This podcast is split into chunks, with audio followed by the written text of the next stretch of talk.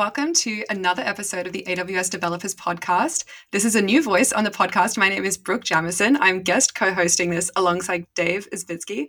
Today, we're talking with Justin Callison. Um, Justin, your current job title is the General Manager at A W S Step Functions. One of the things I did during reInvent, uh, people may have seen this on social media, I had like a butterfly wand with a microphone attached to it. And I made all these interviews with people in the A W S cinematic universe about what their first job title was in tech and then how that's led to where they are now. So Justin, even though you're the general manager of A W S Step Functions, what was your first job in tech? Yeah, my first job was in customer support. Yeah, fantastic. So, so it's a little bit of a change.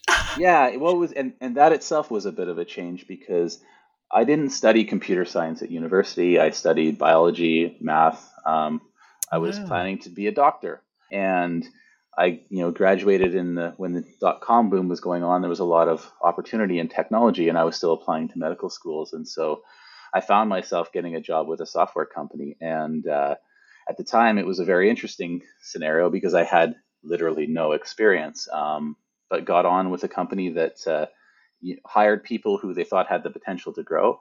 Um, I didn't intend to be there for very long, and I've uh, I've ended up spending the rest of my career in technology. So good. I think it's really important to talk about some of this stuff. I do lots of sort of outreach work with students, and I am on TikTok, so I see lots of young people there. And I think so much of tech content is only focused on where people are now in their shiny, fancy jobs in tech, but lots of people have had such a strange pathway to there. Yeah. So I think it's always really important to show the the journey along the way. Have you had any weird standout job titles between customer service and now? Oh, I had a job while I was in, in quality assurance. I had a, like a release engineer, performance engineer. I did some consulting. Um, I've had a, most of my titles within tech have been relatively straightforward. Um, but I really like what you said. One of the experiences I've had is um, there's a lot of diversity in tech, maybe a lot more than people would realize. I, I value yeah. diversity in all its dimensions. And I mean, I'm a big fan of this saying, you know, if everybody's thinking the same, somebody's not thinking. And I love when we bring together to approach these technical problems, when you have someone who has an expertise in statistics or an expertise in psychology or these different mix, we, we tend to come up with far better technology solutions when we have people with a, a broad range of backgrounds. Yeah, I always talk about it like you've got a little toolbox with you, and all the things you've learnt along your career, you just keep in the toolbox. And then when you're trying to solve a problem as a group, everyone can reach into the toolbox and have a look and see how they might go about it. Um, and having different sorts of toolboxes there really yeah. can help you when you're solving some tricky problems. Another angle I've heard on that, there's a uh, a well-known market research sort of luminary named Ray Pointer, and he has presented at times saying he he he recommends to people, do the thing you're second best at. Have something that is your core thing. You're a musician or you're something, and then go into a career that is something you're second best at, and then you'll be make a bigger contribution because you'll have these special characteristics. So, yeah, no, it's great to see. Um, have, have you seen the cloud change as part of your career as you've moved through? Was there a big change that happened, or was it more gradual? Yeah, I think it has changed a lot, but I think also my perception has changed. So my real first introduction to the cloud was when I was uh, V P of engineering for a, a market research technology company who was, you know, not very forward-looking in a lot of practices around continuous deliveries, um, SaaS, and we were really looking to, to achieve scale and to grow, and and we also wanted to grow geographically. And so we had some folks who said, you know, let's onboard to, to A W S. And at the time, I kind of had a peripheral understanding. I'm like, oh, you can put your your virtual machines up there. I'm like, I'm having a trouble understanding the networking stuff, and so I just didn't really get it that much. And then um, in twenty fourteen, I went to reInvent as a customer. Um, oh, nice. And I was a bit dubious, to be honest, when I went. I'm like, geez, we're going down to Vegas with a bunch of people. Like, is this just a boondoggle? Um, and I was just utterly blown away by the quality of the conference, by the quality of the content. There were eight of us, and we had to coordinate every hour to make sure that we were in different sessions. Um, and, you know, we had, they launched, Lambda launched that year. Um, Aurora launched that year. I I call myself a recovering D B A because I used to be a D B A. Um, and so when I heard Aurora, I'm just like, wow, this is just, it just opened my mind. And I came back completely convinced and went uh, you know, to my colleagues and said, we we have to do this.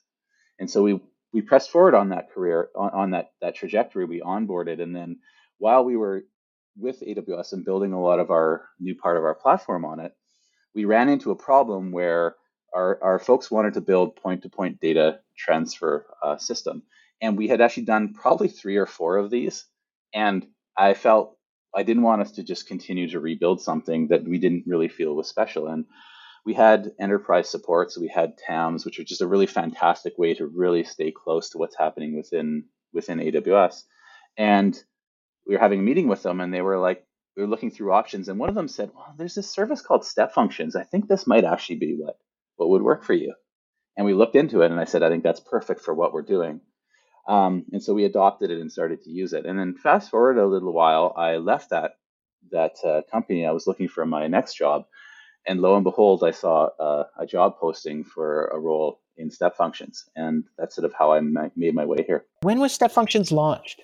Launched in twenty sixteen. Wow. Why don't we kind of baseline the tech here a little bit for, we do have a lot of people who, you know, are part of that serverless crowd out there, get the buzz, have probably, you know, touched Lambda and maybe some, but for folks who are not, why don't we just kind of baseline serverless, Lambda, and what A W S Step Functions are? Sure. So Lambda, uh, a lot of people know really well, um, serverless compute service, you know, run code in response to events.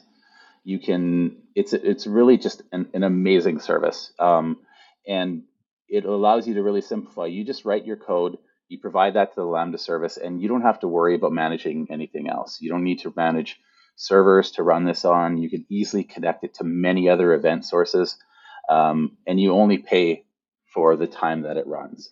And as someone who's, you know, uh, a few gray hairs and been around a while and knows how much work goes into building not just the infrastructure, which is what cloud really brought, but then also building your applications in a way that they can be economical and effective at zero all the way up to any scale. And being able to build in that way is just a, a fantastic delivery for what Lambda does. Yeah, no, it's really important. Uh, one of the things with talking to young people on TikTok is that it's really hard to get across the importance of pay only for what you use as a value of A W S, uh, because people don't realize truly how bad it was beforehand, or what you had to do to set things up, or even yeah. like how to set up a database before. Yeah. Uh, do you have any way that you would explain that to uh, some more entry-level people in tech if they're uh, cloud native, they've only ever used the cloud, what would yeah. have to happen before this? It's it's hard because, you know, it's hard to not end up being the person saying, you know, I had to walk to school in the snow uphill both ways. But it's kind of how it, it feels like that is a reality, because it really was that hard before. You know, when I when I think early in my career, when I was working for an ed tech company who wanted to do wanted to host their service at a, it was in what we called an application service provider model before SaaS really existed. Right. In order to do that, we had to uh, find a place that we could rent space, a cage, where we could have power coming into it. We would need to make a big contract with these people and commit to doing it for years. We had to hire a whole bunch of incredibly specialized people who knew how to manage that stuff. We had to buy hardware that costs, you know, tens or hundreds of thousands of dollars. We had to buy support contracts that were hundreds of thousands of dollars. We had to get those things put in there. We had to wire them up. Then we needed to operate them. Then we needed to think about, okay, well, when are we going to replace these things? What happens if they fail? We need to buy more, because if they fail, it's up to us to do that. And so you're talking there about like millions of dollars of investment in hardware, infrastructure, and people just to get a website out on the net. Yeah, and too much lead time as well. Started. Exactly. Like years, years of time to build, let alone to build the business case to do it.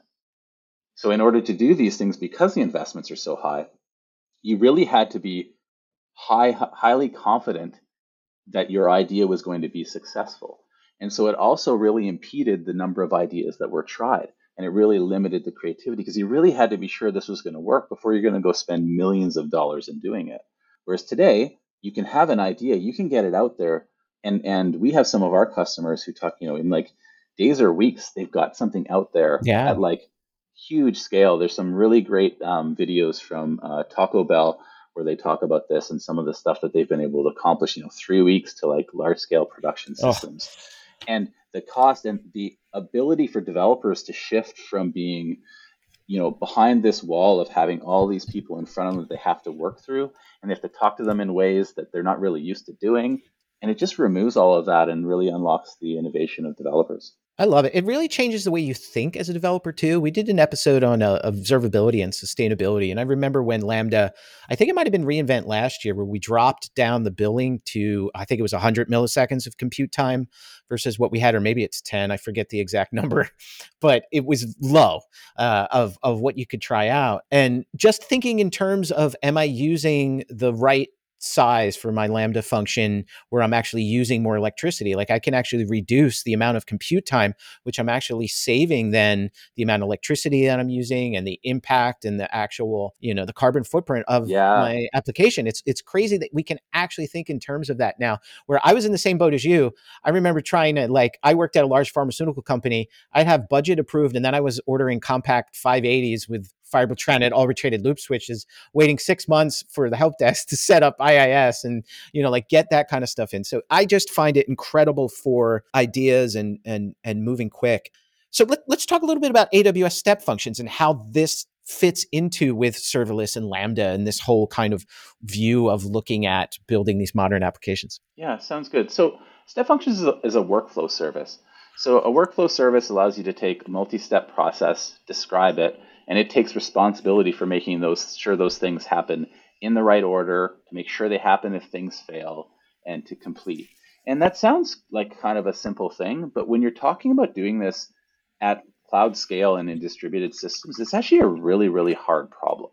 The other thing is like cloud systems are typically, they're inherently distributed systems. By distributed systems, we mean we have lots of different services running in different places, and they all need to work together and to be orchestrated in order to solve a problem. And so that's what Step Functions does. One of the primary characteristics of Step Functions, there are many workflow services that are out there in the universe. The, the biggest one I think that's distinctive with Step Functions, it's an inherently visual service. So it's built on what we call a domain-specific language for workflow definitions. It's called the Amazon States Language. You can Google it. There's like a language spec for this. You can go go check it out if you'd like. But new acronym in, alert, A S L. A S L, yeah. But not the, the other A S L. There's also American Sign Language. People get that con- convinced or sorry confused sometimes. And yeah. uh, but no, we're talking about Brooke the workflow knows language. the the sign language for container. Wow, yeah. Also, they Rob should. Hutch, the uh, A W S hero, is incredible at A S L. We did an interview at oh, really? reInvent for Build on Live, and he was showing us so many different, because I only knew the one for container. It's like a little box. Um, but there were so many. Uh, so he would be fantastic to talk about A S L for. A S L. That is awesome. So one more thing. So on the so it's it's uh, the Amazon States Language is inherently visual. So it, it it's built around the concept of a state machine, which is a familiar concept for technologists. Yeah. Uh, and and what you can think about it is it's you describe it as a collection of these states, which think of them as like nodes in a flowchart. And then they're connected to each other. So do this, then do this, and then do this. And aside from like sequencing those together, one one after the other, you can do them in par- do things in parallel if you want. You can uh, have branches to choice to say, if this happens here, then go that way. If this happens there. You can also do things that are really helpful, like just describe uh, failure handling. So, you know, Werner Vogels is very fond of saying, you know, everything fails all the time, is we need to build yeah. systems that are resilient. And so one of the nice things you can do, and it also seems simple, but incredibly powerful, is say you have a Lambda function that you want to call as a part of your workflow. You just described how to, be, in the Amazon States language, how to behave if this thing fails. And so also you can put in error handling, exception handling, and then say to take a different path if that's the case. And what the, one of the things that allows you to do is that code that you're writing in Lambda just becomes super simple. You don't have to worry about all of these complex things. And then this the workflow will just execute and make sure that that thing happens in the order. It'll handle the failures. And then it'll also allow you not just to be visual in how you how you construct this thing, but also how you look at it after. Another challenge with these distributed systems is things are happening all over the place. You mentioned observability earlier. Uh, being able to look at this and say, I had an order process going through my system and it failed. Why did it fail? you can go in, our console will allow you to look at that uh, workflow execution, poke in on finding where where it failed, what happened before, and makes it a lot easier to determine um, determine the source and then to take the appropriate action. I imagine like this can get super complicated, right? Over two hundred twenty different A W S services, many different transitions in my state, and I've got payloads moving through this. And so you've all created a visual tool for this, right? Workflow Studio. How does that kind of fit in? Are some of these, like, I'm just super curious, are some of these so asynchronous, like they can take days, you know, yeah. if not milliseconds or weeks even? Absolutely. So the we have two kinds of workflows in Step Functions, standard and express. So um, s- standard is the, the workflow type that can run, it can run for up to a year. Uh, and, oh, wow. And so it can run for a very long time. And the default limit within your account is you can have up to a million of these executing at once. So you got a ton of power in terms right. of in-process, can it go cross scale organization? And duration. Can it go cross organizations or single account bound? Uh, we actually recently launched just a few weeks ago uh, direct support for cross account. Oh, beautiful! Uh, so it makes it actually really easy for you. Say you're you're building a workflow that's going to invoke another service. You can assume a role in that other account and go through. And so it doesn't depend. Some folks are probably familiar with resource-based policies as one way we allow cross account. This yep. there that's a great solution, but it's only supported by a subset of A W S services. What we do here is we assume a role in that other account. You assign the privileges to the role in the other account, and then it can it can invoke any of the uh, uh, A W S services that Step Functions integrates with, which is over two hundred, two hundred twenty services, over ten thousand A P I actions. So pretty much all of A W S, Crazy. And very easy to do this across accounts. Now, the Workflow Studio. So this works very well, but as you're saying, doing this and defining this in a Amazon States Language, which is a domain-specific language, yeah. it's serialized in JSON. It's not a heck of a lot of fun to write. And like so, writing YAML. Well, you can do it in YAML too. Um, yeah, it's not a lot of fun, um, and so and it can get hard to follow. And so we launched this thing last year called uh, Workflow Workflow Studio that you mentioned, and it's a really really cool visual builder for Step Functions.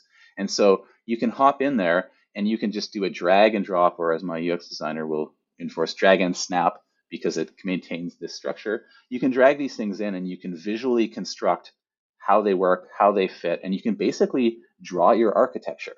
Love it. Um, which is amazing. You can also then just search through all of these ten thousand A P I actions and two hundred twenty services to find the capability that that has Step Function, sorry, that A W S has, and then just drag that into your workflow and make it a part of your application.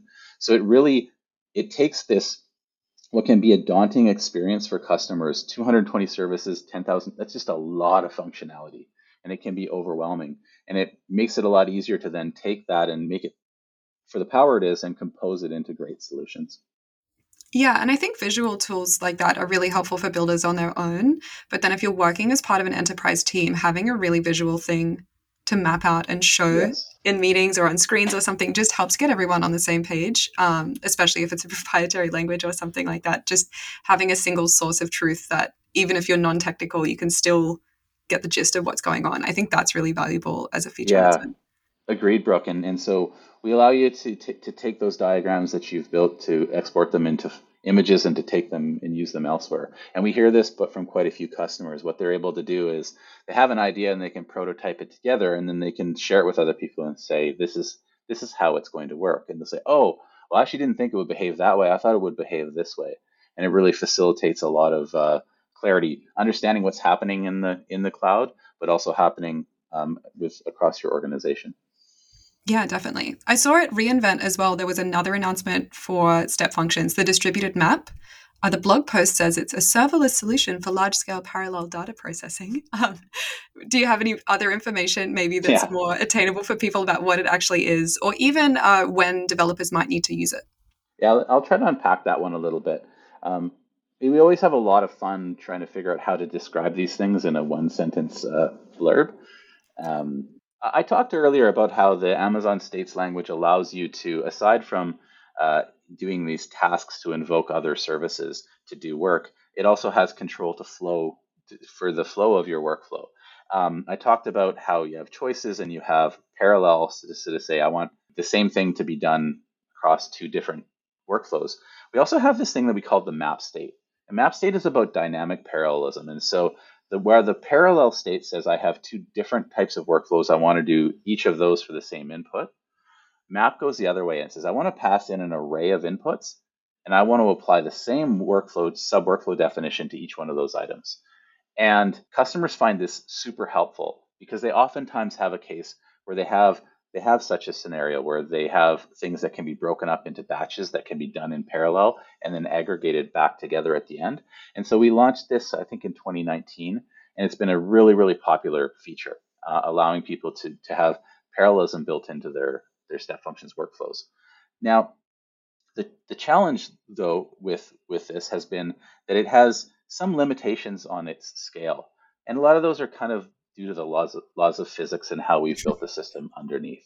And so it could only, each word of these, what we call workflow executions, could only have a certain number of, uh, of state events that it can run. We call history events.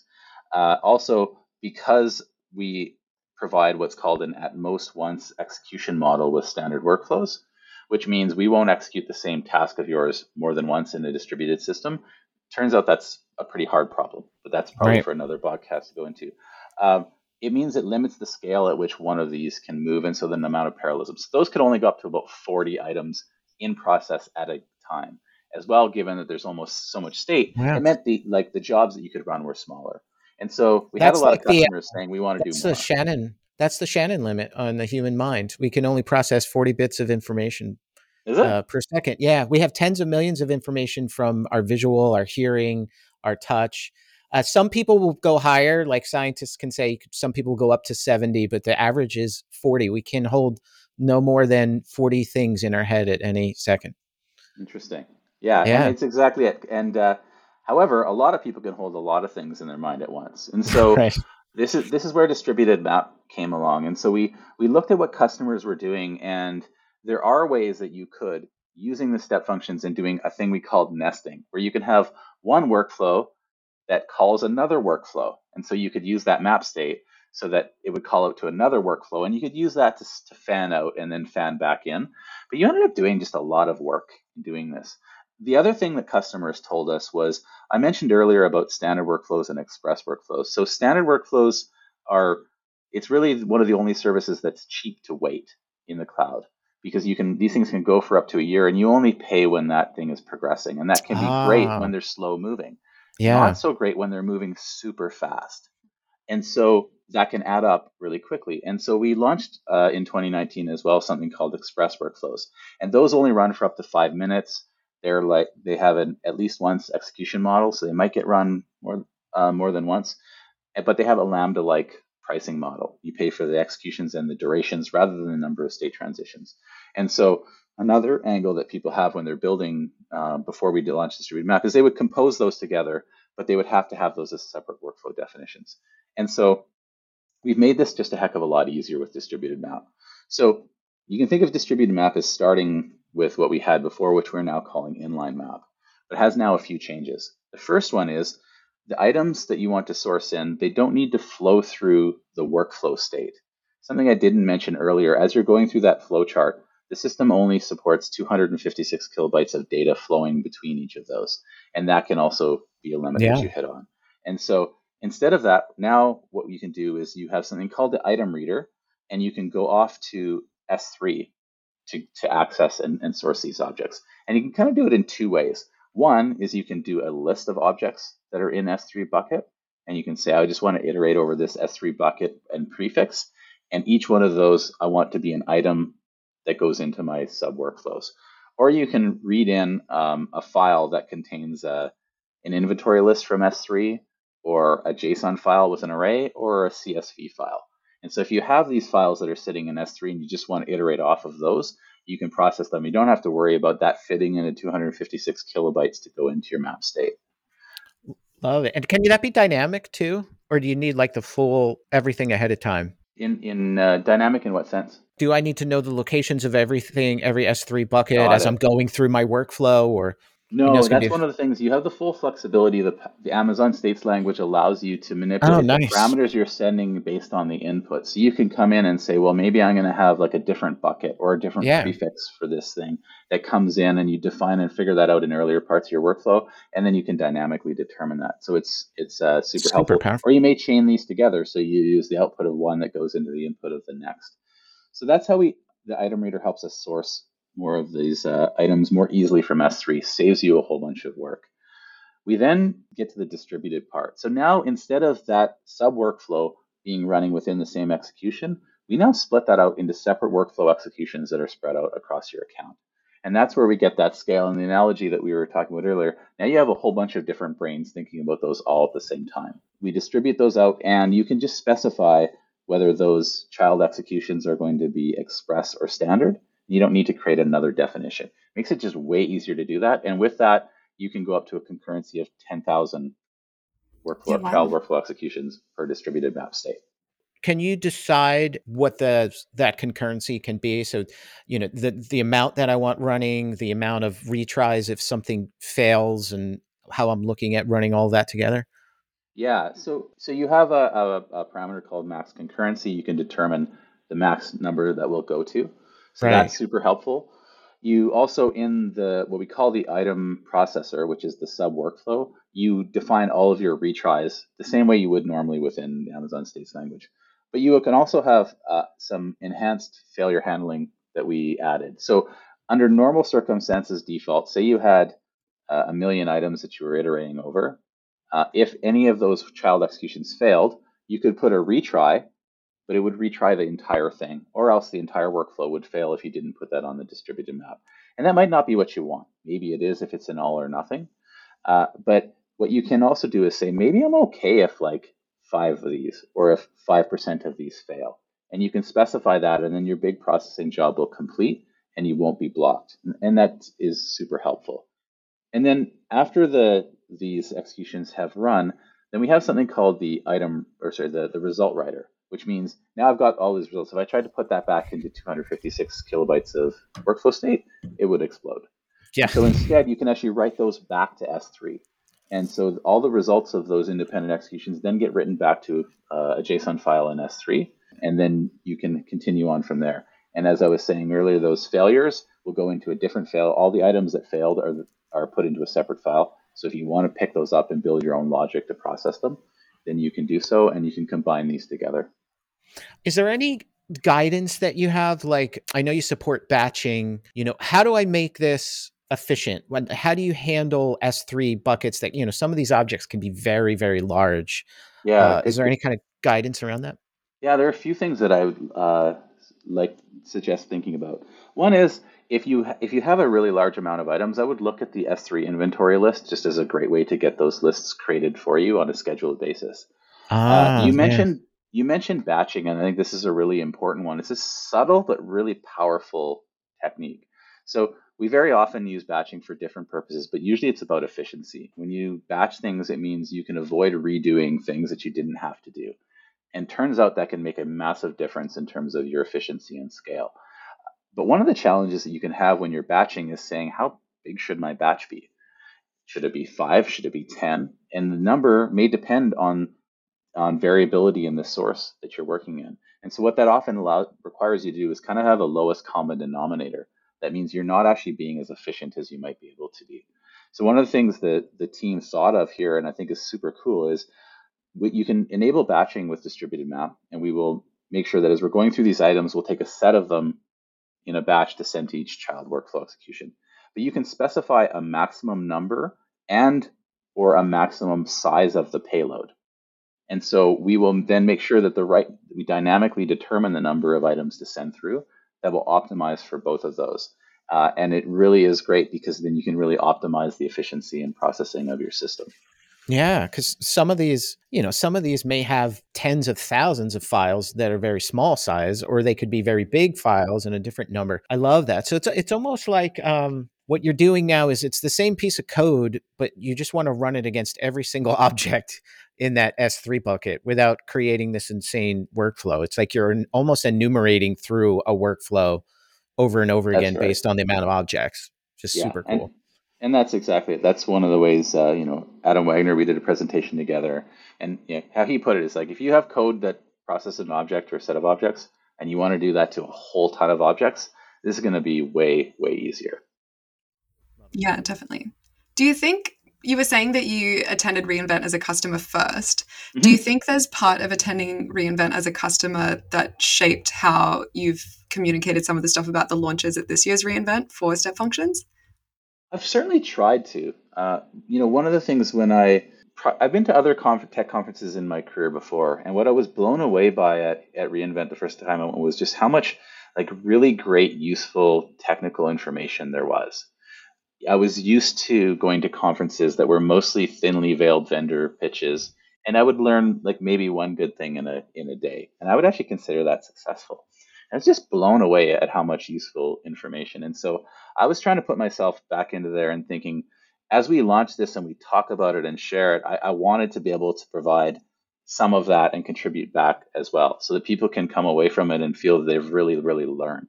And I think it's it's really awesome as well in terms of just how we think about approaching our customers and how we want to build these things that are going to be easy for them to understand and help them learn and be more successful in building in the cloud and in their careers.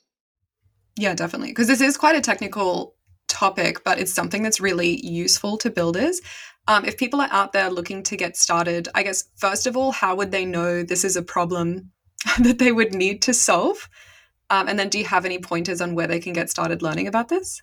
Yeah, so there are a few angles. So DistributedMap itself, if you find yourself with a, a problem where you have you have a bunch of data that's sitting in S three and you have some application code that you want to use in order to process that, that's going to be a really key indication. Oftentimes you'll have code where maybe it's a part of a web A P I that you're using behind A P I Gateway and Lambda, and, and now you want to use this to process a whole bunch of things. And that's a really straightforward uh, change that you would want to look at.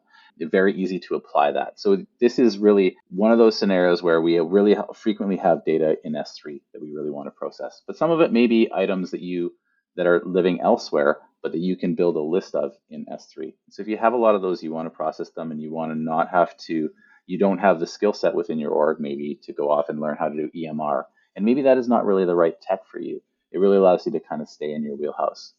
Now, if you want to learn about step functions, uh, what I would recommend is there's a really fantastic publicly available workshop that you can find. And hopefully we can add a link to yes. this. Yeah, we love workshops. Uh, when I was, when I was at reInvent, so Uh, Dan Fox and some others and, and some have built this, and it's a, it's a really great workshop. It's publicly available. Anyone can go and do it. You can run it in your account, and it really gives you an, a deep understanding of what Step Functions is and how it works. And I would really encourage people who are interested to go through that, because Step Functions is a service that does require a little bit of time investment to kind of grok what it's doing and understand it. And once you get it, then you'll be able to see much more broadly how you'll apply it. And I think that team has done an awesome job. I was lucky enough to sneak in in person, um, past the line and past the bouncers at reInvent to uh, when this was presented to a bunch of customers. And it was really fantastic to see, you know, a couple hundred people in a room uh, going through this and learning. And I think it's fantastic that this is just available for anyone. So I really encourage you checking it out. You're joking about there being bouncers, but um, Dave genuinely was actually my bouncer at my talk, my first talk at reInvent. I was moving, I was moving chairs around. Yeah, Brooke, they they had a line, and and we had to turn people away, and then I found chairs. I was like, I got four chairs. Let's let four more people in. So it's it's great. You know, customers were interested in the in the topic. So I agree. Important context is Dave was wearing a sports coat for this, so I think that really just gave the bouncer my vibe. Jersey bouncer vibes yeah. came out. Nice. Yeah. Nice. What's um, got you excited yeah. about the future? Like, is there something you're excited to work on as a team, or are you excited just to take some time off over the holidays? I'm definitely excited to take some time off. I'll, you know, was joking. We have reInvent, and then it's time to recover. I find reInvent such a, an exhilarating and exhausting um, experience. It's just, yeah. uh, it's just so amazing. And so, you know, right now, uh, myself and the team, this is the time where we're getting ready to like take some well-learned uh downtime to, you know, recharge the batteries. But we've also been like working through and clarifying our plans from this year. And, you know, lots of stuff I can't talk about now, but I'm pretty excited, you know, incredibly excited about what's coming from some new stuff that we want to get out into the hands of customers. Uh, but when I look forward to next year, I'm what I'm really in the next uh, while, I'm just really interested in seeing what people can build in the serverless space and in the just the uh, and serverless as a writ large. Sometimes people will tend to think of serverless as equals Lambda, but I don't really see it that way. I see it as a a much bigger thing. You know, services like Step Functions, Event Bridge, A P I Gateway that all work together and allow you to build in a way that, as we were talking at the beginning, you can move at a pace and maintain that pace that just would have been unimaginable before. And what I'm seeing is I'm just so excited these new capabilities we've launched just to see in the hands of customers, what do they do?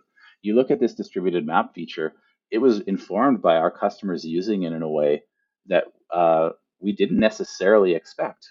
Or, or we didn't expect would be so important to them. And so mostly what I'm looking forward to is what our customers are going to do with the stuff we've done before, the stuff we've just done, and how we can just continue to support them and make them more successful in the future. Yeah, definitely. If you're listening to this, if you build something cool, please tell us about it. It's something that we always, we get so excited internally about stuff like this. So definitely reach out if you build something cool. Um, how can people find you, Justin? Oh, I, I hang out on, on LinkedIn. I hang out, hang out on Twitter. Uh, those are a couple places to go find me for sure. Um, and I, as you you said, Brooke, uh, we love to. My team does. The team just loves. The, they put their heart and soul. There's a ton and ton of passion that they put into what they build. And when they get to hear about how you've used it, how it's helped you, it's really great feedback. And it's you know great to hear the things that have worked, the things that haven't worked, the things we can do better. We really love to hear all of that. Definitely. I'm excited to see what everyone's building um, and everyone's feedback about the new features. Thanks so much for joining us, Justin. Thank you. And thank you, Dave, for letting me guest co-host again. Thank you so much. Just this was this was great. I love Step Functions. I love everything the, the, the team is doing. And, and congrats on the launch. Hopefully you get a bunch of rest and looking forward to what you build next. Awesome. Thank you.